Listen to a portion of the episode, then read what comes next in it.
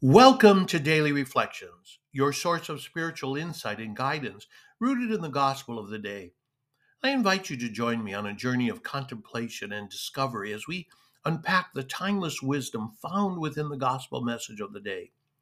The aim is to provide a space for thoughtful reflection and inspiration, exploring how the teachings of the gospel can illuminate our lives in profound and meaningful ways. Whether you're seeking to deepen your understanding of faith, find comfort in daily struggles, or simply to ponder life's deeper questions, Daily Reflections offers a sacred pause for introspection and growth.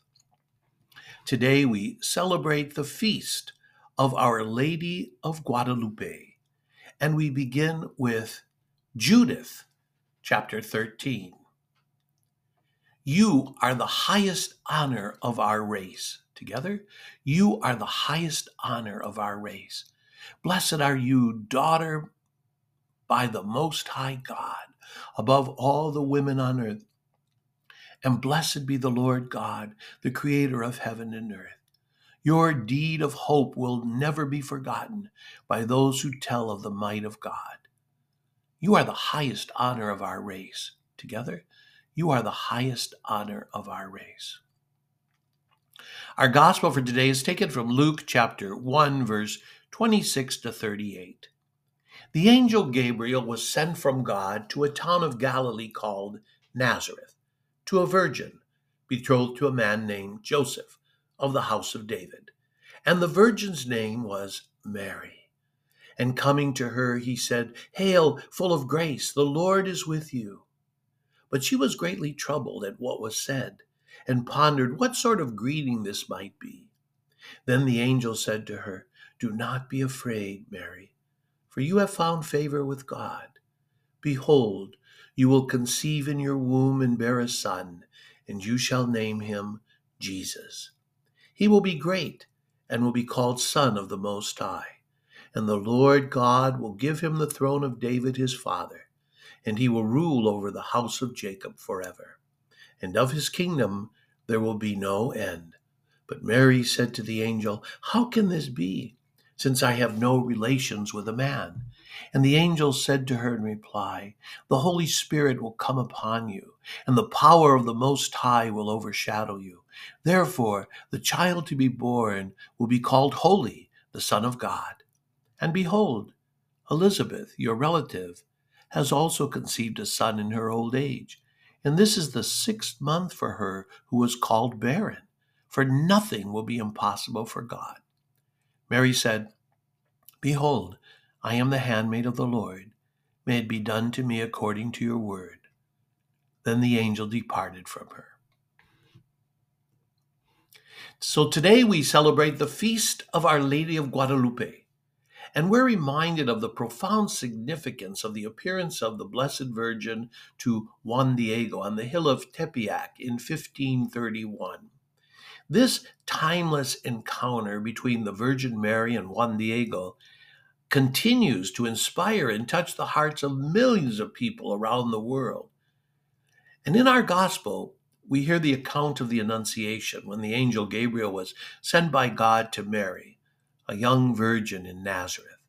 And we hear of the incredible visitation that Mary experienced and her courageous response to the divine plan that was presented to her. Mary, a humble and faithful servant of the Lord, was chosen to be the mother of God, to be the mother of Jesus, the Son of God. And in her encounter with the angel Gabriel, Mary's unconditional yes to God's will exemplifies her profound trust and obedience to the divine plan, setting an extraordinary example for all of us to follow. And as we reflect on the significance of the Annunciation and the feast of Our Lady of Guadalupe, it is important for us to recognize the parallels between the two events. In both cases, Mary's unwavering faith and willingness to embrace God's plan played a crucial role in bringing about the manifestation of God's love and mercy to the world. And just as Mary appeared to Juan Diego on the hill of Tepeyac, she continues to make her presence known to us, her children, offering us her maternal love, guidance, and intercession. The message of Our Lady of Guadalupe is a timeless reminder of God's unfailing love for all people, especially those who are marginalized, oppressed, and in need of hope. And like Juan Diego, who received the miraculous image of Our Lady on his tilma, we are called to be like him, to carry the image of Our Lady in our hearts, and to be instruments of God's love and compassion in the world. Our Lady of Guadalupe invites us to imitate her example of humility, trust, and obedience to God's will. She shows us that no matter how insignificant or inadequate we may feel, God can work incredible wonders through us if only we open our hearts to His grace and say yes to His plan for our lives. In a world that often seems filled with division, strife, and uncertainty, the message of Our Lady of Guadalupe serves as a beacon of hope and reconciliation. Her presence among us reminds us of the power of God's love to heal, unite, and transform our lives and communities. And so, as we celebrate this special feast, let us turn to Our Lady of Guadalupe with confidence and trust, seeking her intercession for our needs and the needs of the world.